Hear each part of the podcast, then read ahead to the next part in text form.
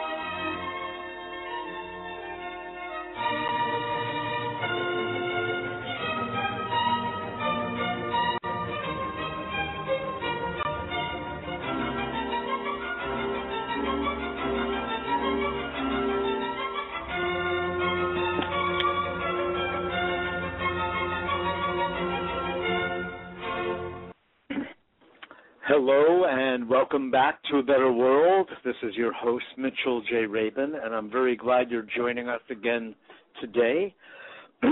today, we are going to be continuing our ongoing investigation into the body politic of the United States, especially in light of our current electoral season, uh, where so much is uh, dominating our news about the Democrats and the Republicans and who's who, Mitt Romney and President Obama and the way they get their messages out. And to help us with that today, because the presidential national televised debates has been such a forum for really most Americans really learning about the nature of uh, the policies and the positions of both candidates, sad as that may be, it is the case, and we need to be able to open up that forum to a much larger number of possible candidates, such as the third party candidates who have been routinely excluded, as you all know, as we all know, from this debate process. And there are reasons for it. And the reasons will startle you if you find out what they are. And it's for this reason that I have invited George Farah, the author of No Debate, to be our guest for our show today. And joining us for the latter part of the show is the presidential candidate for the Justice Party, uh, Rocky Anderson and it is possible that Jill Stein, the presidential candidate for the Green Party, will be joining us too. It was a very last minute invitation on A Better World's part. I don't know if she'll be able to join us, but if so, uh, she will be, and we'll have our own form of discussion about uh, the nature of the televised national debates in this country. First, a few words about our main guest, George Farah, who is a lawyer and an antitrust lawyer at that. He, unlike so many lawyers, but yes, like a few, like Ralph Nader, has been doing the work of the people and behalf on behalf of the people, as well. I should say, Rocky Anderson, who was a uh, lawyer, antitrust as well, and very much a humanitarian one for 21 years before he got himself into politics as the former mayor now of Salt Lake City. George Farah has a very interesting background. Uh, he is, first of all, the executive director and founder of Open Debates and is an attorney at Cohen Milstein Sellers and Toll. He's had articles published in the Boston Globe, the Philadelphia Inquirer, the Washington Post, the Denver Post, and other publications. He's been on Bill Moyers' show, now with Bill Moyers. He's been on CBS Evening News with Dan Rather, NBC Nightly News with Tom Brokaw, Lou Dobbs, Countdown with Keith Olbermann. He's been on the in the national spotlight when it comes to this whole subject of debates and getting to the nitty gritty of them who's behind them, who controls them.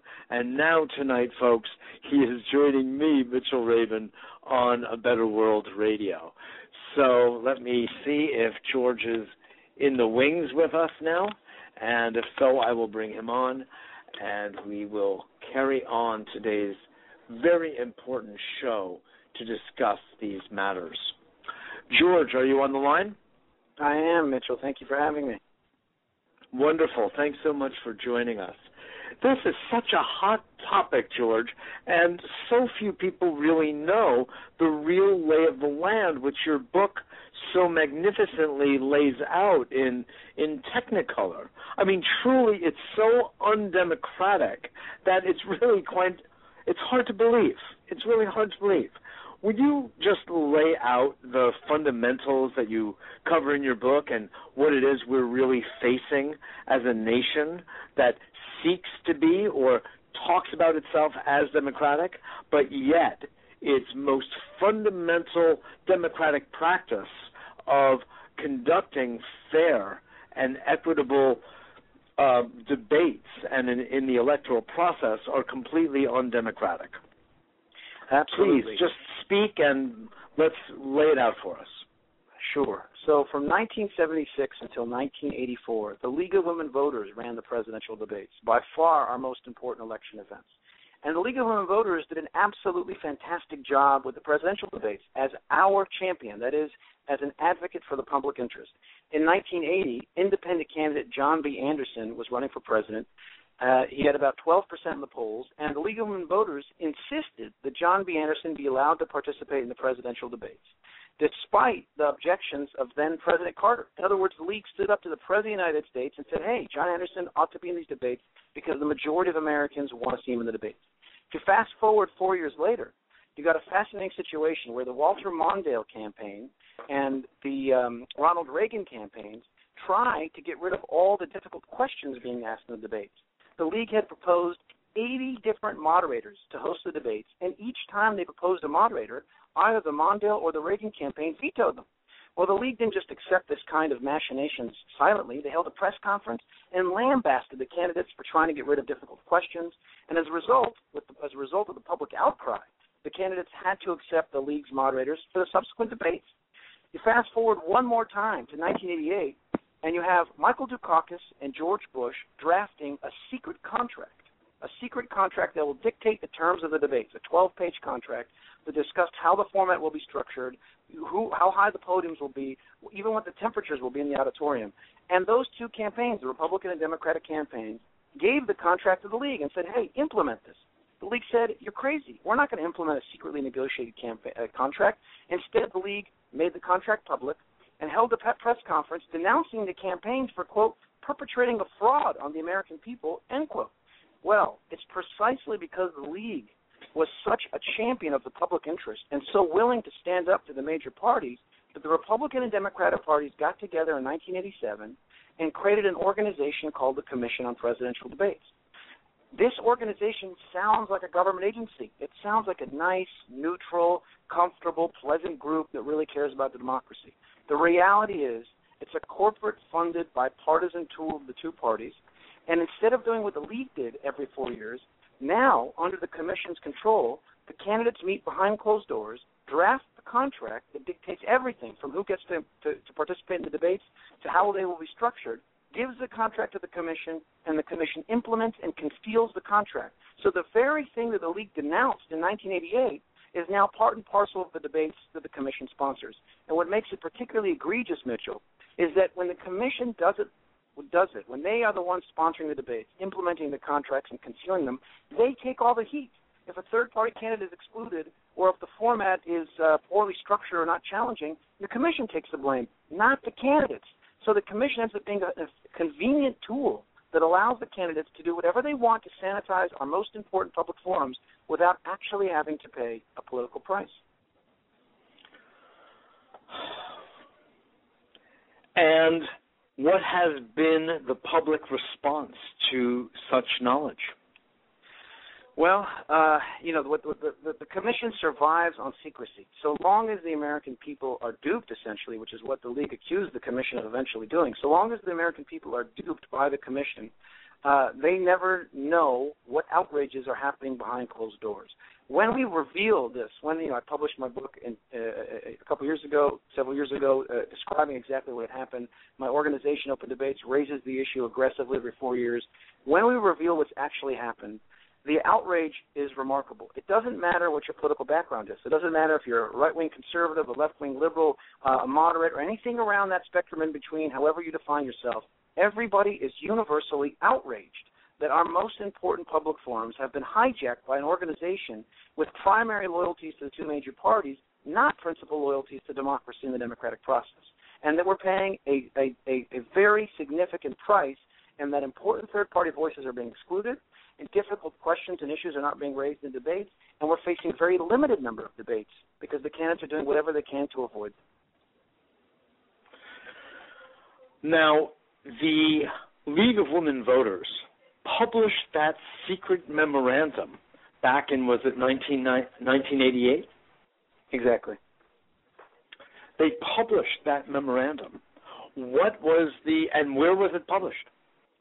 They issued a press release just including a copy of that memorandum because despite the candidates' uh, uh, desires, they wanted to make sure the process was as transparent as humanly possible. I mean, it's really, Mitchell, just, you know, the great way to think about the league versus the commission is that the league was our voice in the negotiating room with the candidates. Of course, the candidates yes. are going to try to manipulate these forums, but the point is you need a sponsor that is a champion of the vote public interest. Whereas now, the commission is complicit in whatever the candidates want and, and works in opposition to the public interest. But yes, the contract was published in 1988 by the league when they issued a press release and made it public. And do you know what newspapers published it, George? Uh, I know that it was widely reported in 1988. I, know, I think virtually every major newspaper in the country reported on the fact that the league uh, was denouncing the candidates for putting together this contract, and eventually had to withdraw a sponsor because, you know, this was all set up by design the league rejected the yes. contract, and then the commission, which had been created just one year earlier, steps in and says, "Hey, we'll happily implement the very contract that the league had just denounced." And that is how the commission seized control of the debates by implementing the same contract that the league called a form of fraud. And you know, when the league withdrew a sponsor at that point, they said, and I, this is a quote, they said, We will not be an accessory to the hoodwinking of the American people. And what we've seen ever since 1988 is that continuation of the hoodwinking of the American people every four years. Yes. No, I, I I so appreciate the points that you're making here. I'm I'm concerned because I think I was one of the people hoodwinked back in 1988 because I, I don't remember the publication of that report by the League of Women Voters, and I'm now I'm deeply concerned that I did not know of it. I want to know where know, it was published. You know, maybe in the Socialist Workers Party, you know, publication. No, but if it was in the New York Times, you would think that would have caused tremendous public outrage and even possibly that the Congress would have stepped in in some measure. But unfortunately, it appears that they were, in their own way, tacitly complicit with the process itself being I agree. Uh, handed over to the commission. I agree wholeheartedly, Mitchell. You know, it's also partly, uh, uh, uh, you know, there was a substantial outrage, and the outrage was primarily focused on format and, and issues of structure of the debates. But it was a little bit of a different time. You know, in 1988, there weren't prominent third-party voices yet arising on the political spectrum. The parties had substantially greater loyalties amongst the voting public. At the time, independents only comprised around 15 to 20 percent of the population. Today, 40% of the country counts themselves as independents, and there's a much greater yearning for a third party voice to emerge. So the idea Indeed. at the time that the two parties would control the debates, rather than an independent, genuinely nonpartisan sponsor, caused less outrage in 1988 than it would 30 years later. And, th- and this is a, um, I, I think this is a, a perfectly natural evolution of our political process. I don't think also anyone possibly imagined that the 12-page contract that was created in 1988 would balloon to the 36-page contracts that we're seeing now. In other words, that the candidates would not just you know tweak things like the heights of podiums and demand certain color backdrops on stage, but they would do things like exclude explicitly a third-party voice like Ross Perot in 1996, or they would do specific things like prohibit the candidates from talking to each other or asking follow-up questions. In other words, I don't think anyone could have imagined at the time uh, that, they, that the manipulations by the candidates behind closed doors would have developed to such an anti-democratic degree. Indeed, indeed. In light of this, I know the the outrage that I experience in your describing this, and that is implicit in your book as a call to justice and uh, as a as a vehicle for informing the American people about how indeed we are being hoodwinked, as the league so properly uses the phrase. Uh, what? How in the world did Ross Perot get his way into the debates that were then being um, handled by the commission? This is, in my opinion, the the, the, the, the Perot story, which took place over two election cycles, is by far the most fascinating and, and demonstrates uh, quite clearly the role the commission plays in our democracy. So in 1992, Ross Perot ran for president for the first time.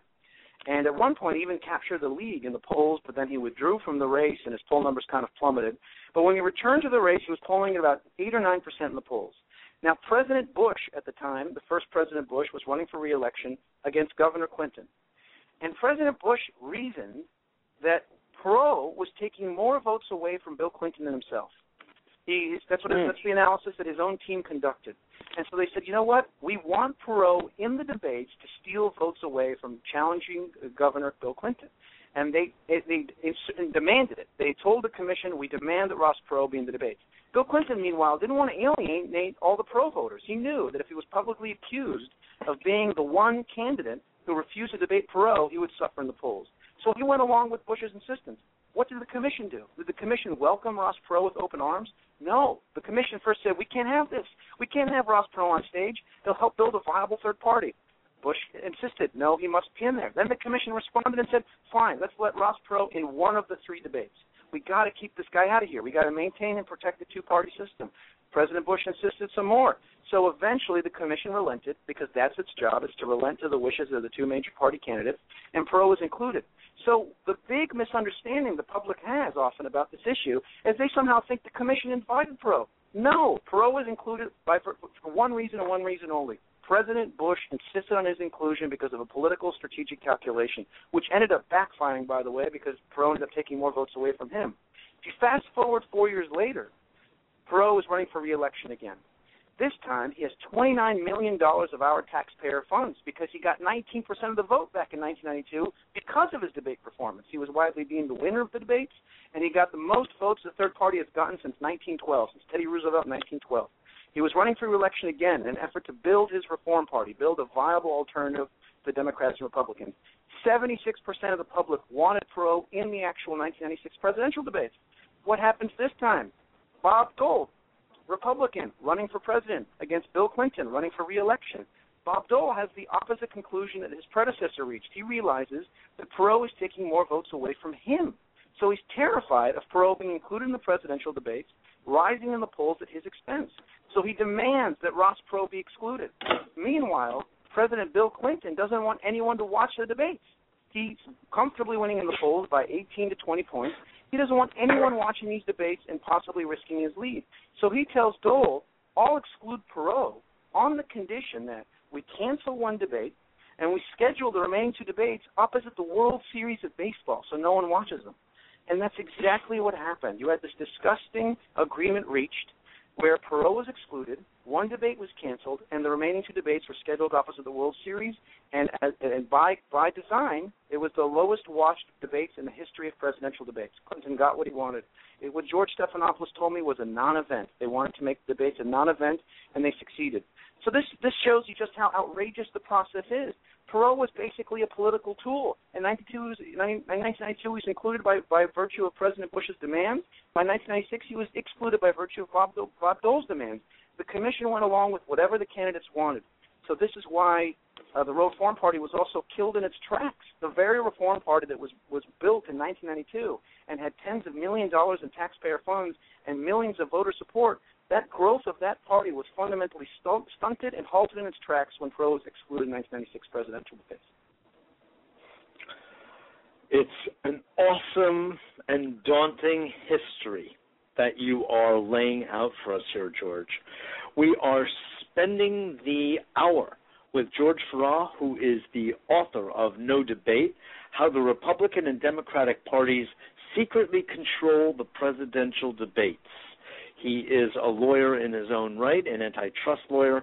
He, like Ralph Nader and many others, are doing the work of the people in law, and he has become known for blowing the whistle on this debate process, the nationally televised debates that we Americans mainly have no clue about what's really behind it.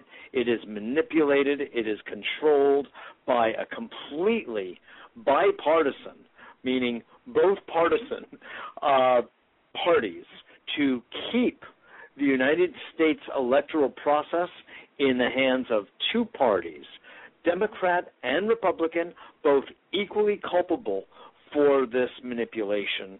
The League of Women Voters, as George was telling us, has been excluded from the process because they were doing the will of the people by demanding proper disclosure of information, of uh, the League essentially controlling the fundamental important tenets of each televised debate, and the whole thing has devolved into the hands of the Commission for what is the full name of it?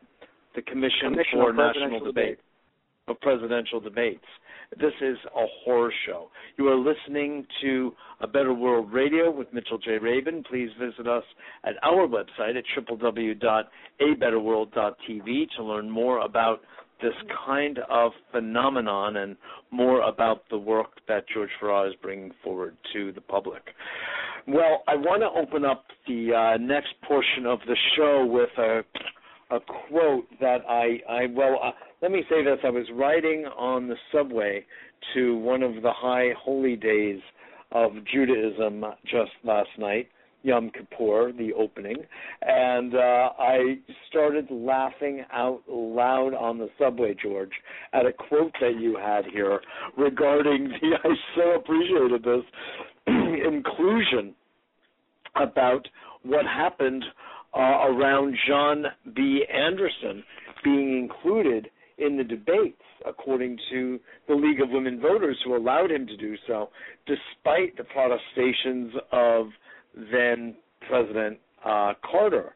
And uh, it says this The League had even planned to place an empty chair on stage to illustrate Carter's cowardice, but their lawyers advised against it.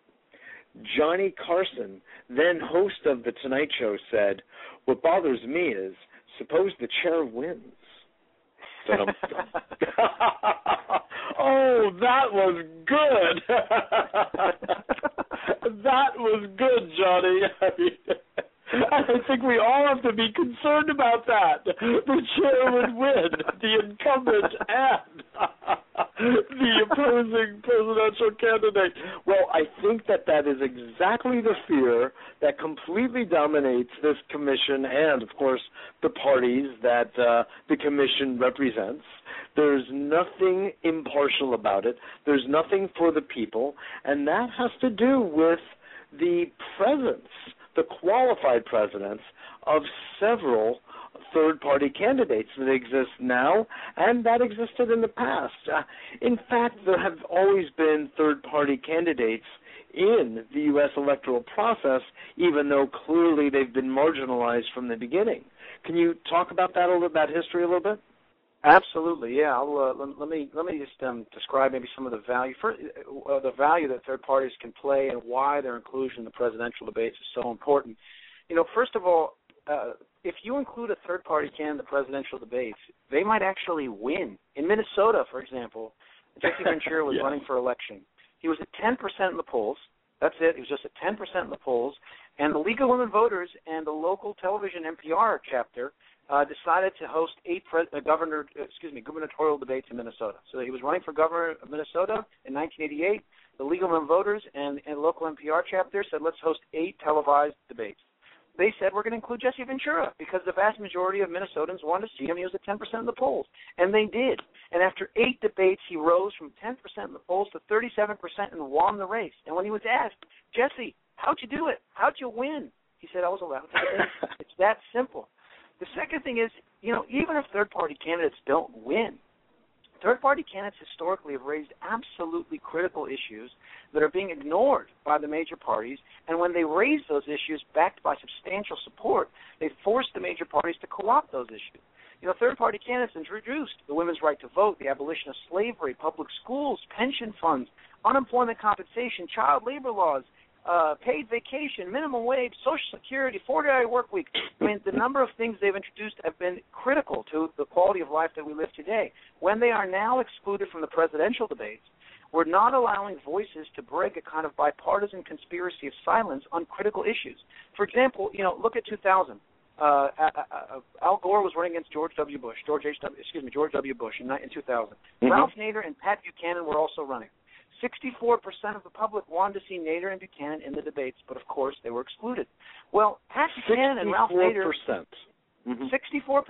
And Ralph Nader and Pat Buchanan. Uh, they're critical of trade agreements. They're critical of the drug war. They're critical of foreign policy issues that both Al Gore and George Bush agree on. In other words, the different points of view on these fundamentally critical issues are being excluded, not not just uh, you know, because from the, from Congress, but also from national political discourse by virtue of excluding these third-party voices. So it, it ends up being a form of sort of ideological containment. We're not allowing fresh ideas and fresh voices to enter the political spectrum uh, and regenerate our political process. Uh, you know, and one of the things, Rocky, that dri- you know, the one, excuse me, one of the things, Mitchell, that drives me completely crazy is the commission's justification for this. I mean, this Mitchell is uh, ridiculous. If you ask the commission, yes you know, why aren't you including? Why aren't you including these candidates the vast majority of American people want to see?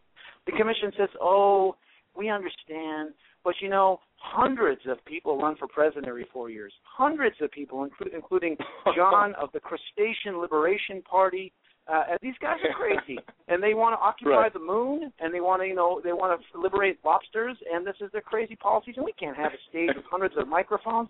But Mitchell, this is an absolute lie. It's a distortion. Yes, hundreds yes. of people do run for president every every four years, but in never in in the last 100 years, at no time have more than seven candidates in a given election year been on enough ballots to actually have a mathematical chance of winning the presidency. So even if you have the most liberal criteria in the world, which we don't advocate, but even if you do have the most liberal criteria in the world, and said let's just include everyone who's on enough state ballots, you would never mm-hmm. have more than seven candidates on stage, which is no more than a can- than the number of candidates that existed in the Republican primary debates.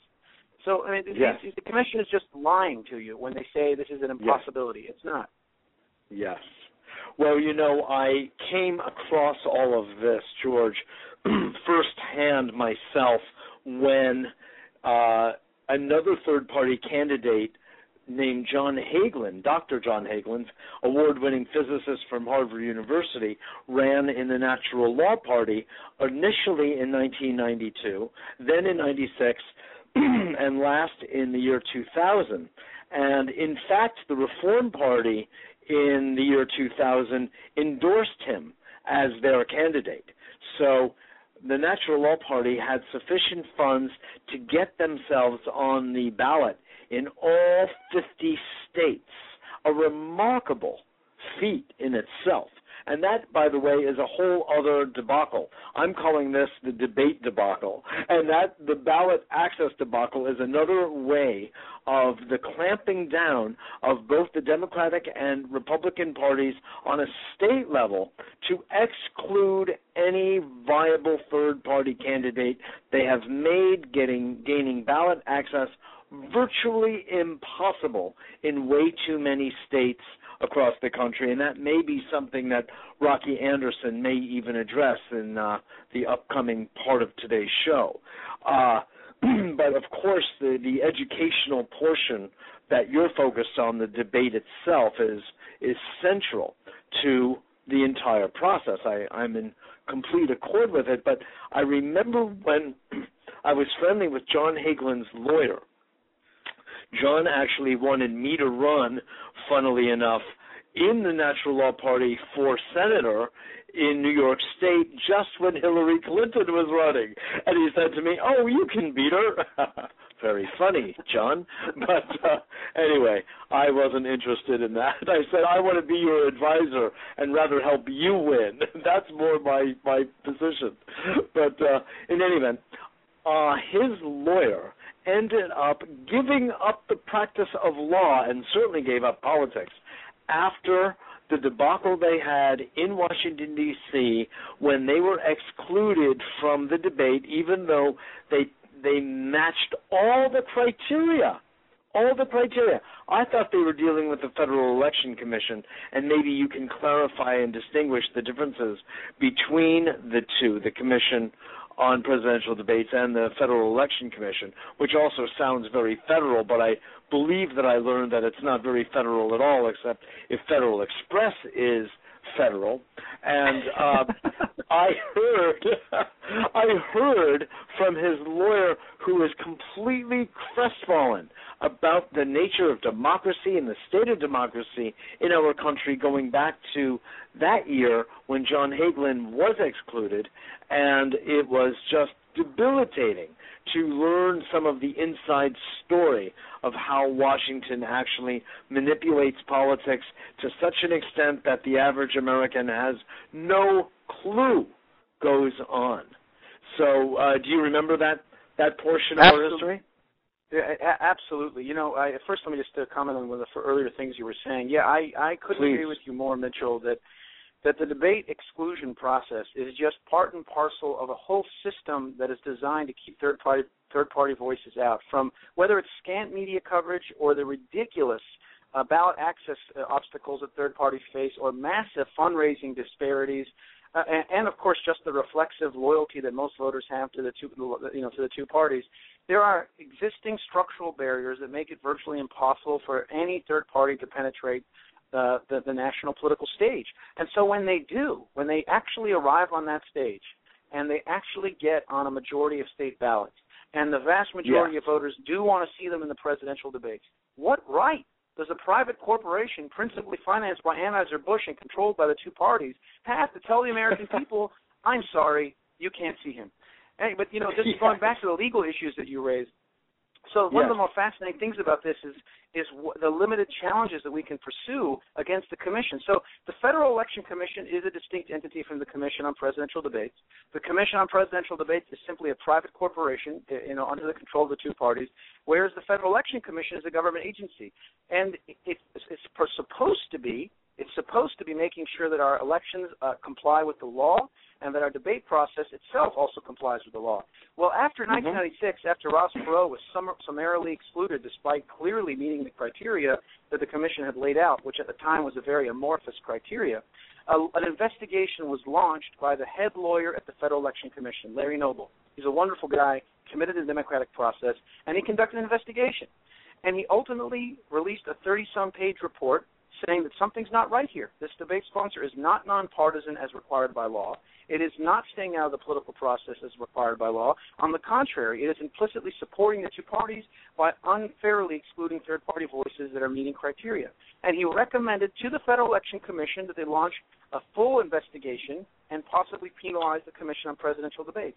Well, get this, Mitchell, the Federal Election Commission is comprised of six people, three of whom are Democrats, three of whom are Republicans, both appointed by the president and, rat- and confirmed by the Senate. They have absolutely zero political interest in, in investigating the commission. So, despite Larry Noble's very, very persuasive 30 some page report, they rejected his recommendation and refused to investigate the commission. So, this is, you know, it's all locked in. You can't it's very difficult to challenge the commission on any legal grounds because the oversight agency itself is a bipartisan entity that doesn't have any political interest in investigating the commission. And if you, and, and politically, it's very difficult to displace the commission because so long as the two major party candidates only agree to participate in debates sponsored by the commission, every other debate held out there is ignored by the major press. So, you know, this really is, as an antitrust lawyer, I could say this quite honestly. This is an illegal monopoly. It is a ridiculous monopoly, and our job politically needs to be to break this monopoly to allow for more competitive sponsors, more competitive debates, and return the debates ultimately in the hands of sponsors like the league that champion the public interest, not the interest of any parties, regardless of whether it's third parties or major parties. Well stated, George. Truly well stated, and I, I couldn't agree with you more as well. It's just it, we either have a democracy or we don't. I would tell you that if we were told of this story without identifying the national identity of where this is happening, we'd say among ourselves, this must be happening in a third world country. You know, that's, no a, that's a great point. It's uh, you, you know, this would yeah. not, yeah, this would not happen in a so-called civilized Western developed country, be it the United States or a Western European country, nor the, you know, it were Australia, New Zealand. It would not be happening. You've got to be kidding. And in fact, I remember an email that got passed around back when uh, when uh, G.W. Bush was running the first time with a father who was both president and the former director of the CIA. He had a brother who was the governor of the state that the votes of which finally determined the outcome of the election and it looked like such a setup because it was but backing off of that just it appears so ignoble, if you will, that uh, you know it's just this is our United States of America.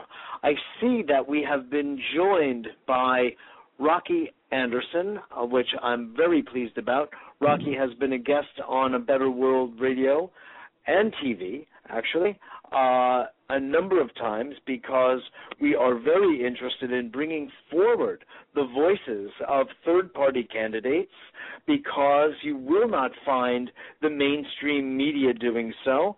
And we here at A Better World are really interested in creating a better world. And in order to do that, we need to hear the leading voices of the third party candidates. And I want to just circle back first to say, George, I appreciated the point you made about the effect and influence, and I'd like to hear what Rocky has to say about this, of the third party voices on stage, televised, like John Anderson had actually, and like Ross Perot also did, and it moves the conversation. It stimulates the conversation. There's nothing like another voice to enliven and bring forward the subjects and the issues that are otherwise buried under the rug by the by the uh, conventional candidates. And Rocky, you've been involved in stirring waters up for a while. Welcome to the show. It's great to be with you, Mitchell, and really great to be on with George. Uh, I'm a huge fan of your book and have been talking about it all over the country. Uh, it, it is so Wonderful. comprehensive, so fascinating, and enraging. It, it, to see our democracy degraded so blatantly by this duopoly, the Republican and Democratic parties conspiring together to hijack those debates away from the League of Women Voters and then leave the public discourse so unbelievably impoverished. Uh, Very Rocky, true. thank you so much for your kind words. It's an honor to be in on the radio program with you. Yeah, uh, Rocky, you are one of those, I hate to say it, that are being excluded. You who are the former mayor, two term mayor of Salt Lake City, the 125th largest city in the country, you you made such an impact during your mayoralty on the environment, on relationships in the city, on uh, even on the national stage. You were recognized as the single mayor who was courageous enough to stand up and declare uh, the importance of George W. Bush being impeached on sound legal grounds for, of course, having started a war illegally, and uh, you know the FISA matters, and on and on. How does it feel? I, I'm so sorry to even ask this question, but what does it feel to be excluded from what is rightfully your place in these televised debates? Well, it's not only the debates, as George said, it's front to back in our electoral system. And these yes, two indeed. parties have had utter control and they've shut it down. And as you said, Mitchell, if you went to an Eastern European country and you saw these kinds of restrictions on elections, you would say that we need to push them toward democracy. In fact, we did that with the Helsinki Accords in 1990, going over and lecturing them about what they needed for there to be a democracy. And this this is a document that comes out of our State Department, out of the U.S. Commission on Security and Cooperation in Europe. It says, among other things, that to be a democracy, you must, and I quote from the United States' own document, you must respect the right of individuals and groups to establish in full freedom their own political parties or other political organizations and provide such political parties and organizations with the necessary legal guarantees to enable them to compete with each other on a basis of equal treatment before the law and by the authorities. Have you ever heard such hypocrisy when our democracy has been steamrolled over by these two parties where you can't get on the ballot in many of the states. It's utterly impossible. Folks in Oklahoma, they they not only will not see anyone other than a Republican and Democrat on their ballots, but they're they can't even write in a candidate of their choice. That's how truncated oh. voters' choice is in this country. We're going to be yeah. on 15 ballots. George, you've got a lot of great anecdotes in your book. Let me tell you the latest one that we've experienced in terms of ballot access. Uh, we have worked so hard, put uh, very limited resources into getting signatures on petitions, meeting all the very, very different requirements in so many states around the country to get our name on the ballot. And in Mississippi, it's one of the first states that we got on. We met all the requirements, everything was lined up. We were told at the last minute, after it was too late to remedy the situation, that one elector out of, I believe there were 15, I don't know how many, but one person who signed on as elector, and that means that if we won a majority in the popular vote, this person would be our elector uh, at the Electoral College. And that person had, apparently unbeknownst to him, his registration revoked because he had sex offender st- status. Well, it turns out, and this, of course, was unbeknownst to our campaign, unbeknownst to our volunteers that worked so hard to get us on the ballot. Apparently, he had a sexual relationship with a young woman who went into a bar underage, had fake ID led this man to think that she was old enough, and because she wasn't, he now is, has the status of a sex offender. So, because uh, apparently a 17 year old has fake ID, goes into a bar, has sex with somebody there, I'm not on the ballot, and the people of Mississippi oh, don't have God. the choice to vote for oh, me gosh. for president of the United States. Oh my gosh, it, it, it's outrageous. Oh. Yeah, and it's I could totally I, I mean outrageous.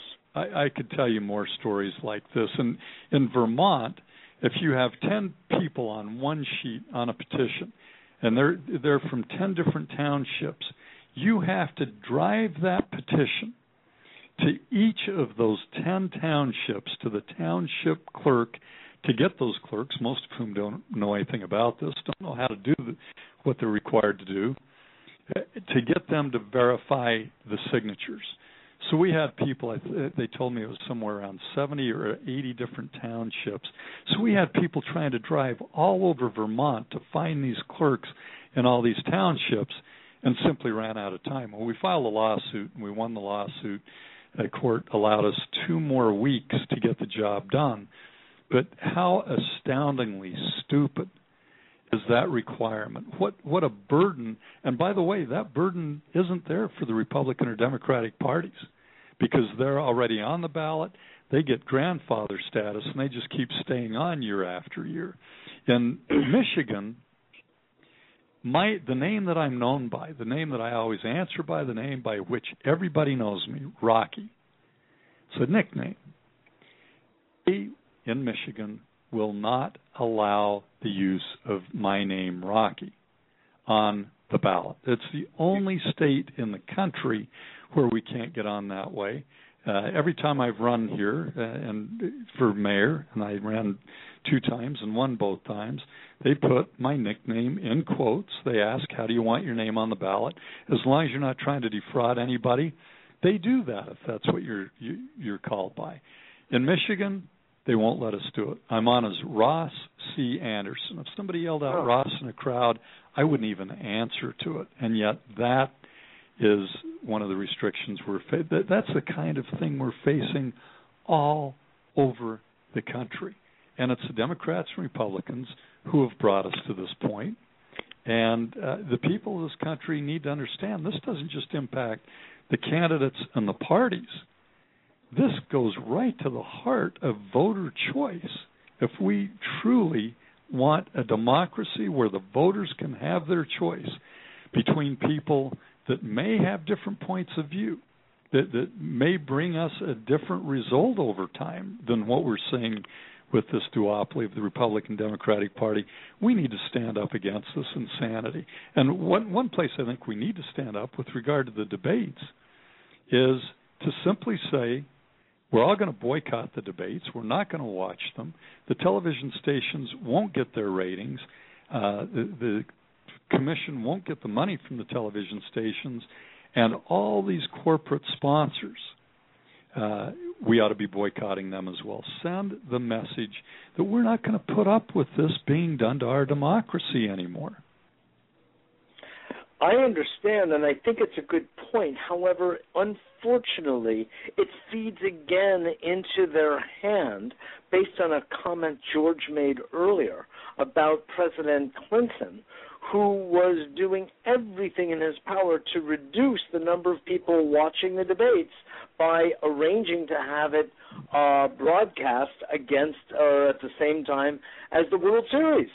So the the, the playoffs, know, yeah. It's almost and, like whatever you do, you're on the wrong side of history when it comes to this stranglehold on our democracy. Your comments, well, both of you. Yeah, we well we're we're certainly worse off by not having the dialogue, by not seeing these people together, but now the debates have been reduced to these ridiculous little soundbite presentations by yes. the candidates. There's no interaction. Uh, can you imagine the difference if I were on that stage talking about things that neither Romney nor Obama will ever talk about in this debate? You never hear the word poverty cross either of their lips. Last time never. during the debates, none of the uh, moderators mentioned the word poverty. Oh, excuse me. Mitt Romney's mentioned poverty once. He said he didn't care about the poor. Other than that, it hasn't been discussed during this campaign. They're part of the forty-seven percent. You know yeah, what? well, it was what even before me, that. Uh, you know, there are so many when when you confront some of the political operatives in D.C. and people who have been very very loyal to the Republican Democratic parties for decades about this issue. Uh, first of all, they have no actual, uh, you know, uh, uh, on they have no compelling logical response. I've never actually met a voter who's unaffiliated with uh, you know, the Commission on Presidential Debates doesn't agree with our arguments that we're the three of us are making on this program. But when you confront someone who actually is deeply entrenched in the commission or actually is a, is a, is a part of the top echelons of the Republican Democratic Party on this, they will come right out at you and say, the reality is we're doing everything we can to protect the two parties because fundamentally this is a two-party system. And what drives me completely crazy is that if you accept their argument, if you accept the argument, it doesn't matter how decrepit, how corrupt, how disconnected any of those two entities become from the from the public. It does that rationale, that idea that you must accept the Democrats or Republicans as your only viable options, no matter how much they deteriorate. We can disagree about how much they deteriorate. Doesn't you know? It doesn't really matter what your position on them today is. But if imagine both parties totally captured by, say, corporate interest or some other interest, totally disconnected from the American people, and you're going to tell the public, assuming 95% of them at, at that point are independents, still under those circumstances, still you cannot have a third party voice.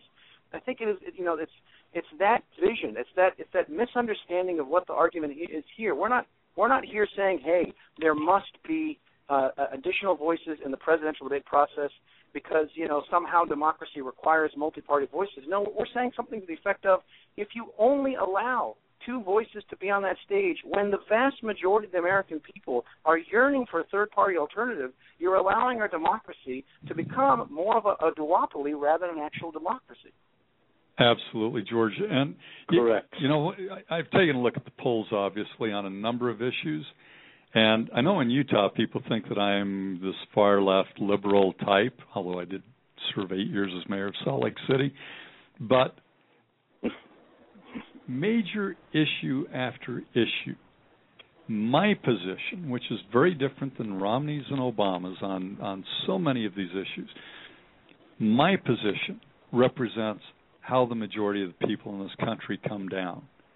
So if you look, for instance, at bringing the troops home now from Afghanistan. That's what the majority of people want. We won't hear that from Obama or Romney. You'd certainly hear it from me and perhaps other third party candidates. Ending the war on drugs is something the majority of the American people want. Neither of these candidates, neither of these parties will ever talk about it. I had to go down and, and speak at the Shadow Convention in Los Angeles in 2000 in conjunction with the Democratic Convention in order to raise that issue because neither of the major parties would discuss it, and they still won't this many years later. Uh, breaking up banks that are too large to fail, uh, reinstituting some of the Depression era protections that we had in place to prevent against an economic meltdown. Neither of these candidates are going to talk about that because they're too busy sucking up to Wall Street. So it can have a huge impact on getting these issues out, creating a demand among the American people, and who knows, it might lead to the building up of a major alternative party so that they won't have this duopoly anymore, so that there will be a competitive situation.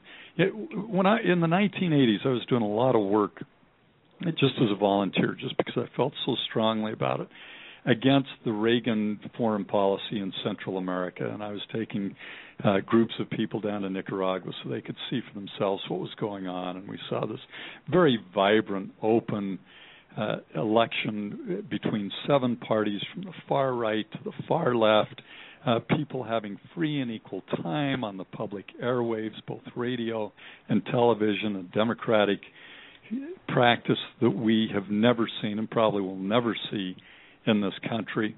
But I came back and I remember President Reagan saying that it's a, a one party Soviet style sham election in Nicaragua. It was just only one of many lies told by the Reagan administration.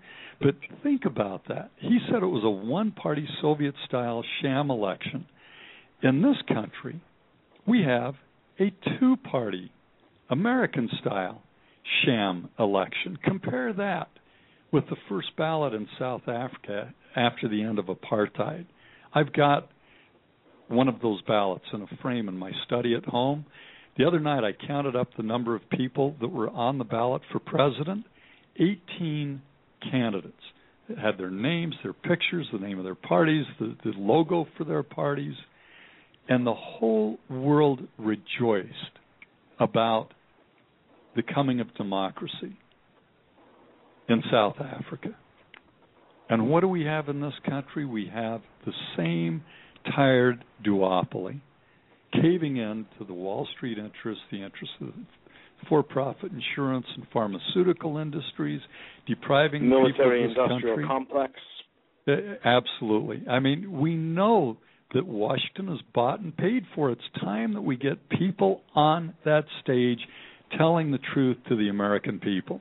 And you know, I think the case for third parties and the impact they they can have was made so powerfully by uh, Tom Friedman. I certainly disagree with a lot of things he's said over the years, especially with regard to Iraq, and he does sort of a mea culpa in this book, by the way. But the book is entitled, and he wrote along with Michael Mandelbaum.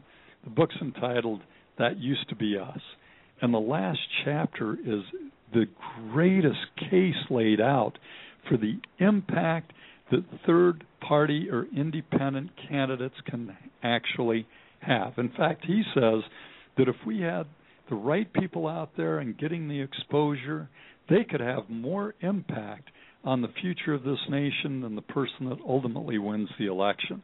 Certainly happened mm. with Teddy Roosevelt. It happened in large part, especially in terms of budget priorities and our deficit spending, with Ross Perot being involved the first time around when he when he was able to engage in the debates, and after he engaged, he uh, about tripled uh, his support among voters.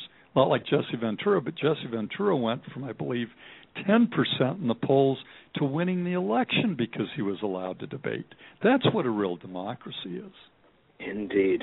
Indeed. You know, if I can respond so, to one thing you're saying, Rocky, uh, uh is that it, it, to me, uh, and you mentioned this a little earlier. To me, the critical the, the critical role that debates ultimately can, can play in our democratic process is functionally as an antidote to the influence of money. And what I mean, I mean that in two ways.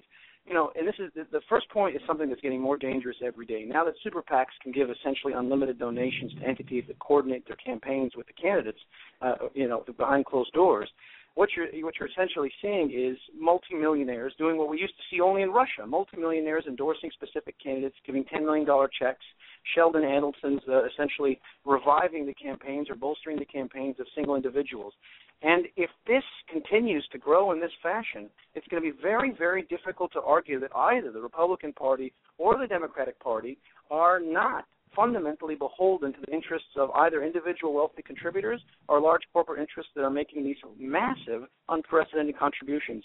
And when that takes place, and that both parties are uh, really at that point fundamentally captured by their interest by virtue of this uh, unregulated campaign finance system, then the yearning for a, a more uh, uh honest third party voice that will no longer be beholden to those interests increases. So first of all, I think debate inclusion can function as an antidote to that. You let the third party voice on stage, you're allowing a voice on stage that isn't going to necessarily be, be devoted to its funders, but rather be devoted to what is genuinely in the public interest. And the second point I'll just make real quickly is it's the, the actual process of campaigning can be replaced by uh, instead of having you know consulted paid advertisements dictating the rise and fall in the, in the polls you can allow debate performances to decide who is or is not a viable candidate. Indeed. Earlier this year, there was a Republican primary. There were 27 debates sponsored by multiple different organizations. There were usually six to eight candidates on stage. And what was the result? Got establishment candidates like Rick Perry plummeted in the polls. Unknowns like Herman Cain reached co-frontrunner status. People like Newt Gingrich revived their campaigns.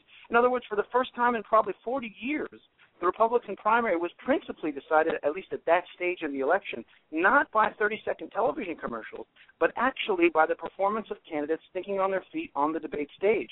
That is a critical function of the debates. I don't know why we only have three debates this year. Abraham Lincoln and Stephen Douglas had eight three hour debates in 1858. We should be having dozens of them, and that way the voters are actually making decisions based on those performances rather than distorting political ads. And, and not only having more of them, but have but having them in different parts of the country because they ignore the safe states. Utah, they just they write it off because uh, Mitt Romney knows he's going to win by the largest margin in Utah, uh, and uh, California they're going to write off because they know that Barack Obama's got it in the bag.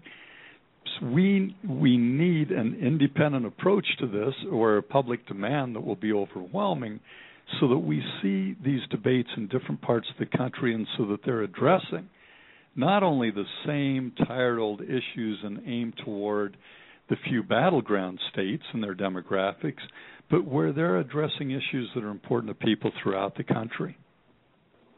Very true. And along the same lines as both of you are speaking of, I think that the town hall forum is another excellent um, debate forum. Eh, eh, or I should really say educational forum. I like the idea of people being able to ask the candidates directly what their questions are and what are their concerns instead of just having a, a a go-between in the form of a TV anchor, news person, who are themselves essentially bought off on many different levels. And they are concerned about their personal reputation, about how persistent they will be on on asking questions and follow-up questions and the like. I say, who needs a broker? Why don't we go straight while of course there's a role, very important role for the debates, I completely agree. I also think this could be well supplemented in different states, as you're suggesting, Rocky, of the the town hall meetings where the candidate comes face to face with the people. What do you both think about that? Uh, yeah, I actually have a very specific um, a response to that. It's it's very you know 1992 was the first time the town hall format itself was introduced to the presidential debates. Bill Clinton thought it would be a, a wonderful format for his particular social skills. He thought he'd be able to connect with the audience, so he suggested it, yeah. and that was uh, that was adopted by the commission. Well, in 1992, during that first town hall debate, uh, someone got up and asked President Bush a, a, a tough question. They said, you know, Mr. Bush, how does the federal deficit affect you personally? He didn't really know how to answer that question. He started talking about numbers. Mm. He didn't get the question. He stumbled on stage. So what happened? Four years later, when they tried to hold a town hall debate, the candidates insisted that the audience members can't ask follow-up questions. Four years after that, ever since to this day, now when you watch a town hall debate that the commission is sponsoring, all the audience members have to submit their questions in advance before the debate to the moderator. The moderator throws out the ones she, he or she doesn't like, then selects the questions to be asked, points to the to the audience member who asked the question and cuts off the microphone after the question has been asked. In other words, the audience members are now props. Moderators asking all the questions, picking all the questions. It's just a perfect example of just how detailed the efforts are by the candidates to sanitize the formats and get rid of difficult and unpredictable questions. Something I know uh, Rocky would never be intimidated by. And, I find this so extremely yep. ludicrous in light of the unbelievably poor performance by our media in recent years. A Washington mm-hmm. Post that, that, reports about Jessica Lynch and doesn't get one fact straight, but serves the purpose of propaganda for the Army source of that information. Uh, yeah. you, you, you've, you've got the New York Times that helped pave the way for our invasion and occupation of Iraq based on a pack of lies that were repeated day after day on the front page of that newspaper.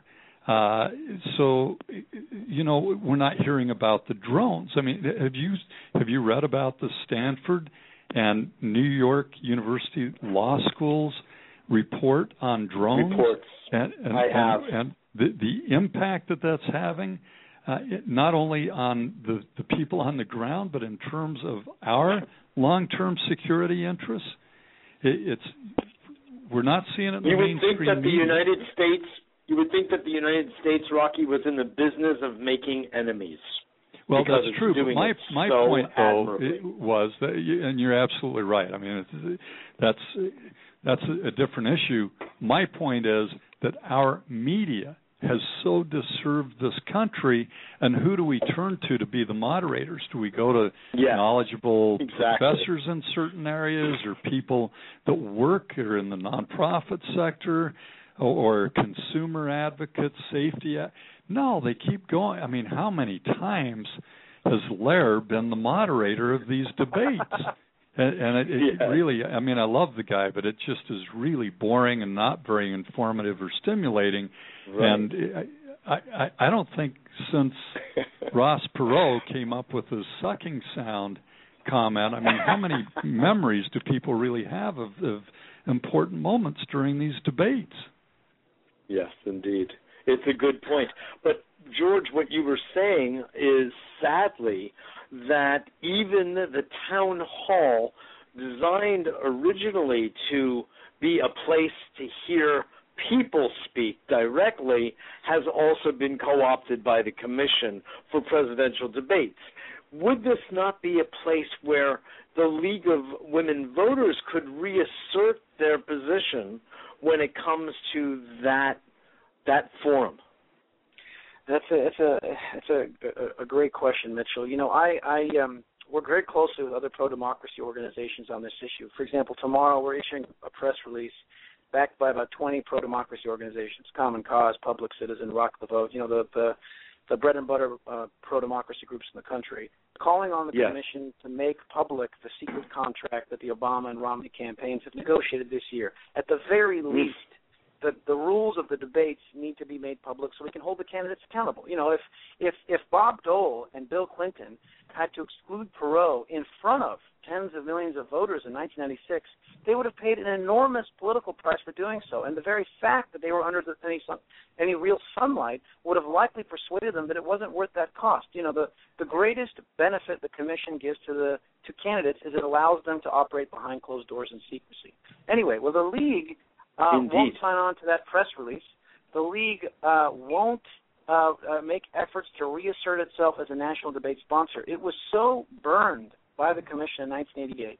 It was so devastated by uh, the two parties' uh, seizure of their most, you know, what they considered to be at the time one of their greatest public duties, uh, that they've kind of forever, or at least for the time being, have removed themselves from the national presidential debate political process.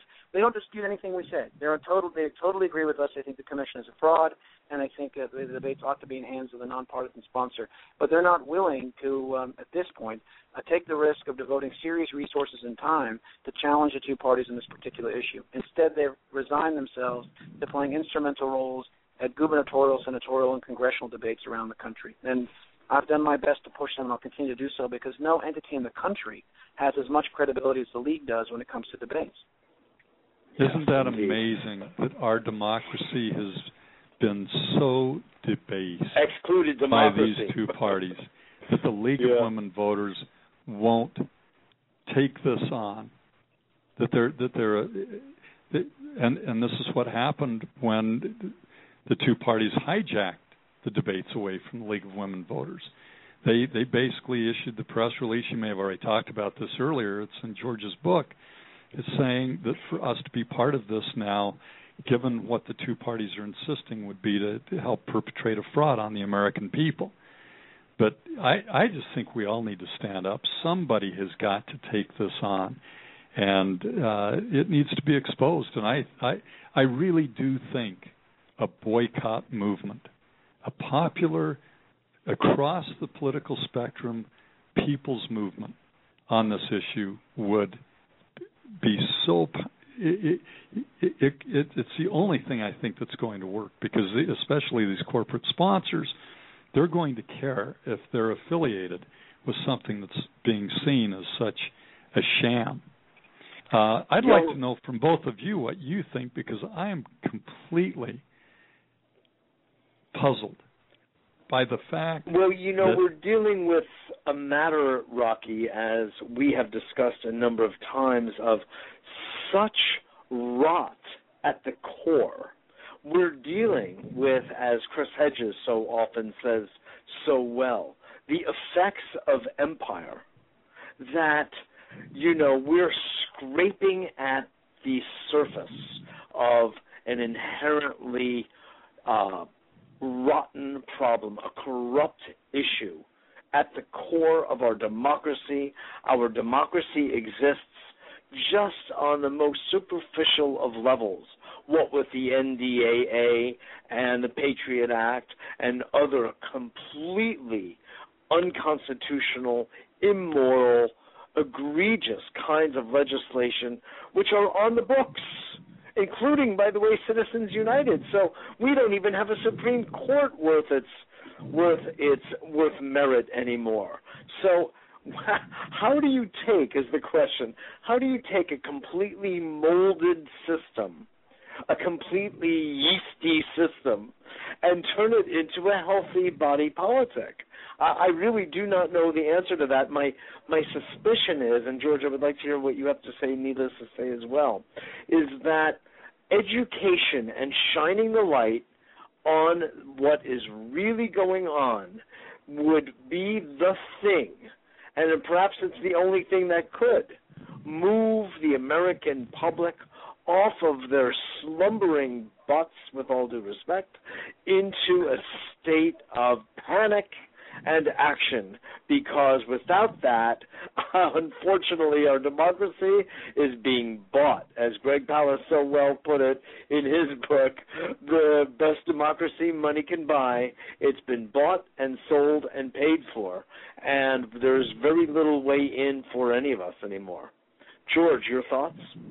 Well, uh, two separate thoughts. One related to Rocky's specific questions about the viability of a boycott. I, you know, I think Rocky that a, a boycott of, of, of the sponsors actually be quite effective. I think a boycott of the debates are unlikely to to work, and you know, I think it'd be difficult to argue that without, um, you know, coming off to at least uh, many many democracy groups as uh, uh, pushing in the direction that would inform the electorate less. But I think a boycott, you know, Anheuser-Busch has been the principal sponsor of the presidential, the Commission on Presidential Debates for its entire existence.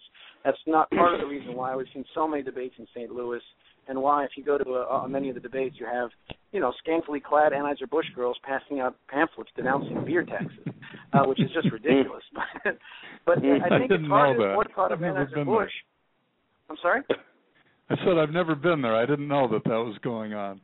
oh, you, it's really something to see. There's after the debates, there's this uh, there's this giant Anheuser Busch tent, and all the top reporters and political consultants and audience members and do- and corporate donors are getting together are the drinking tent. So drink, yeah, they're drinking Bud, and then Anheuser Busch girls are pantsing out. Their, it just doesn't, you know, it, it's it's it's not the way it ought to be. When the league would sponsor these events, they would they would struggle just to get five thousand dollar contributions from foundations and corporations and unions to put these shows on.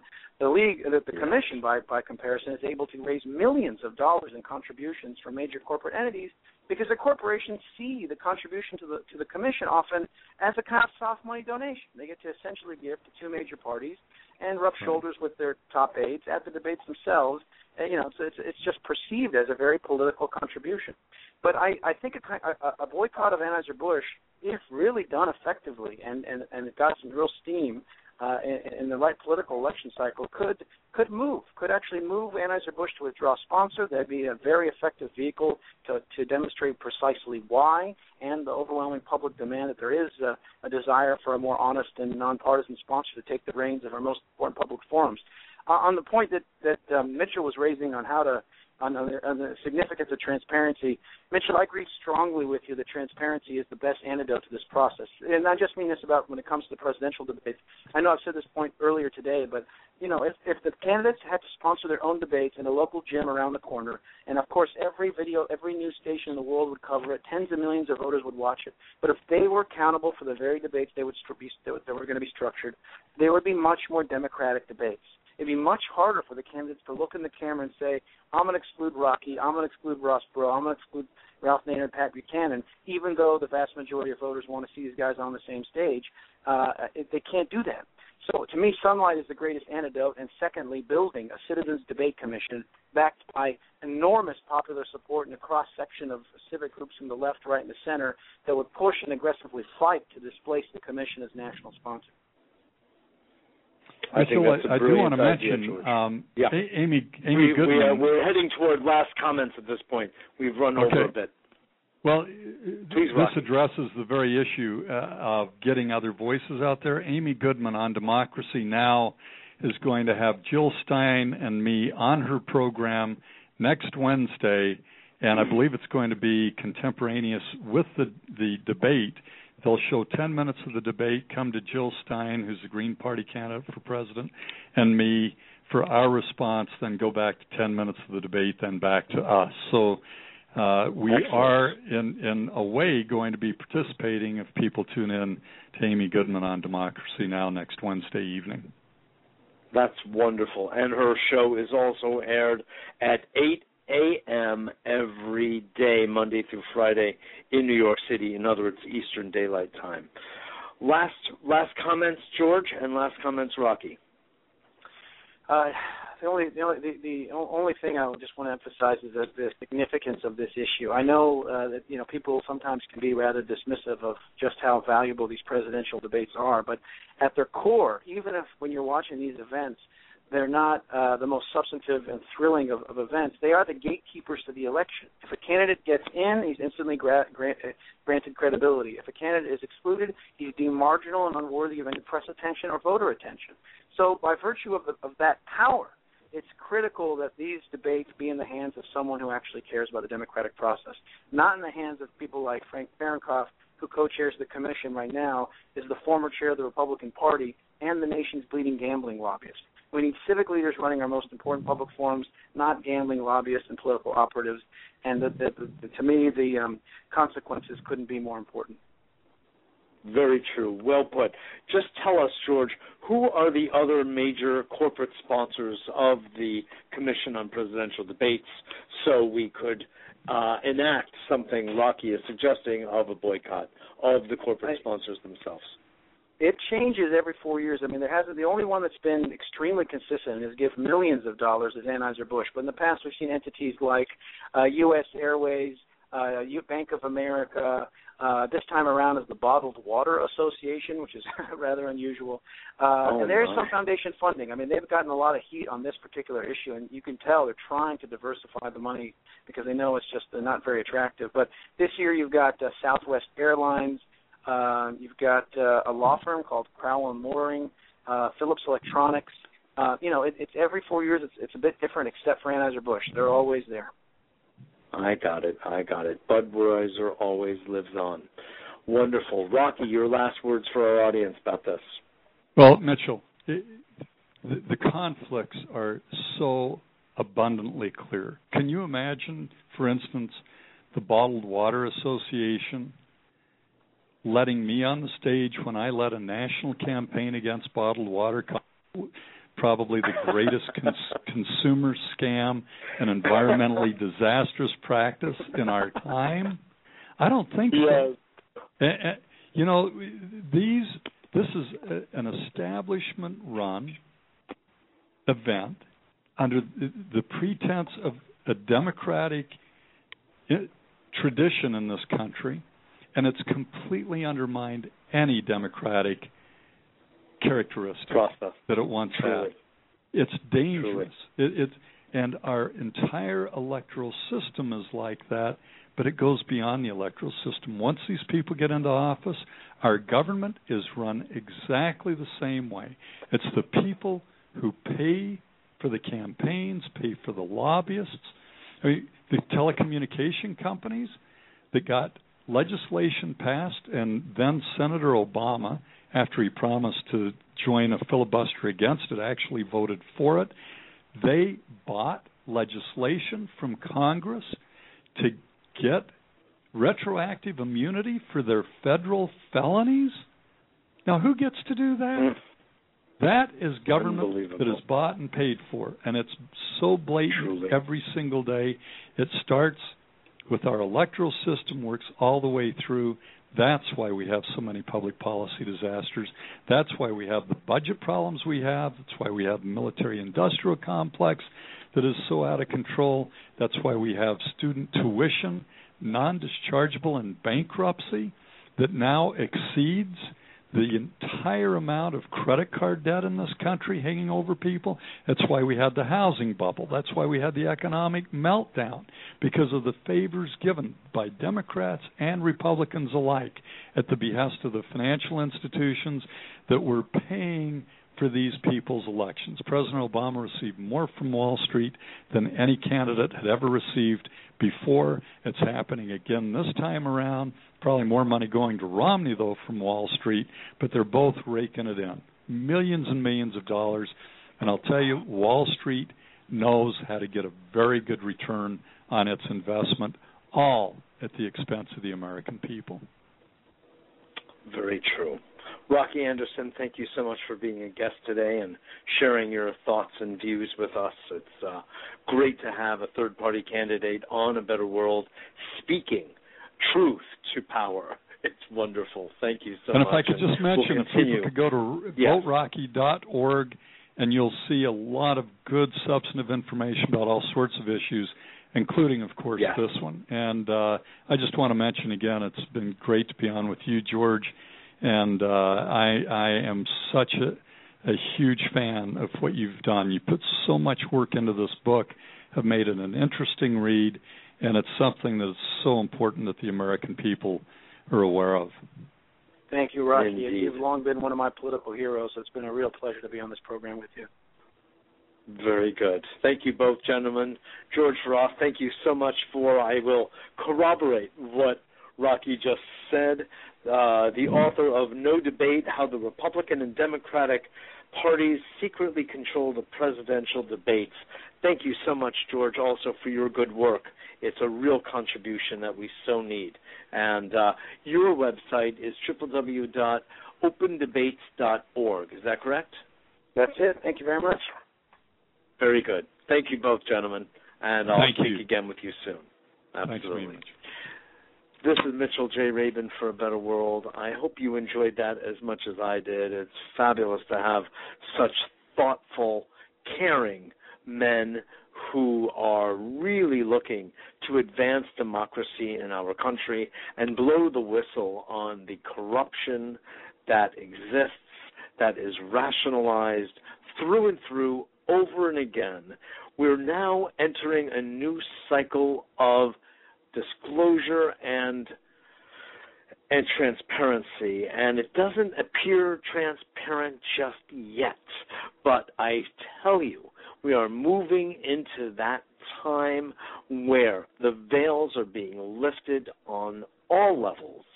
And the true motivations and intentions of people are becoming clearer and clearer I invite you all to come to our website, www.abetterworld.tv. Join our mailing list, our weekly newsletter announcing who we have as guests on our weekly radio and TV shows broadcast here out of New York City. It's always a pleasure. I am so deeply grateful to all of those who listen on a one time basis or a regular basis and become part of the solution we're offering here through education and elevation and inspiration at a better world. Again, this is Mitchell J. Rabin, and I look forward to seeing you all and speaking with you next week.